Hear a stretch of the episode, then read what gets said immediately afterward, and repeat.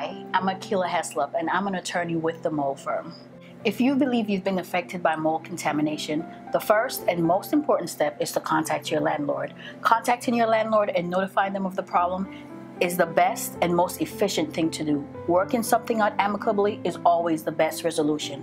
If your landlord fails to resolve the problem, then you need to figure out whether or not you have property damages or medical damages. If you believe you've been injured medically, contact your primary care physician or your ENT so they could start recording your medical injuries. If there's property damages, start taking pictures. Document, document, document.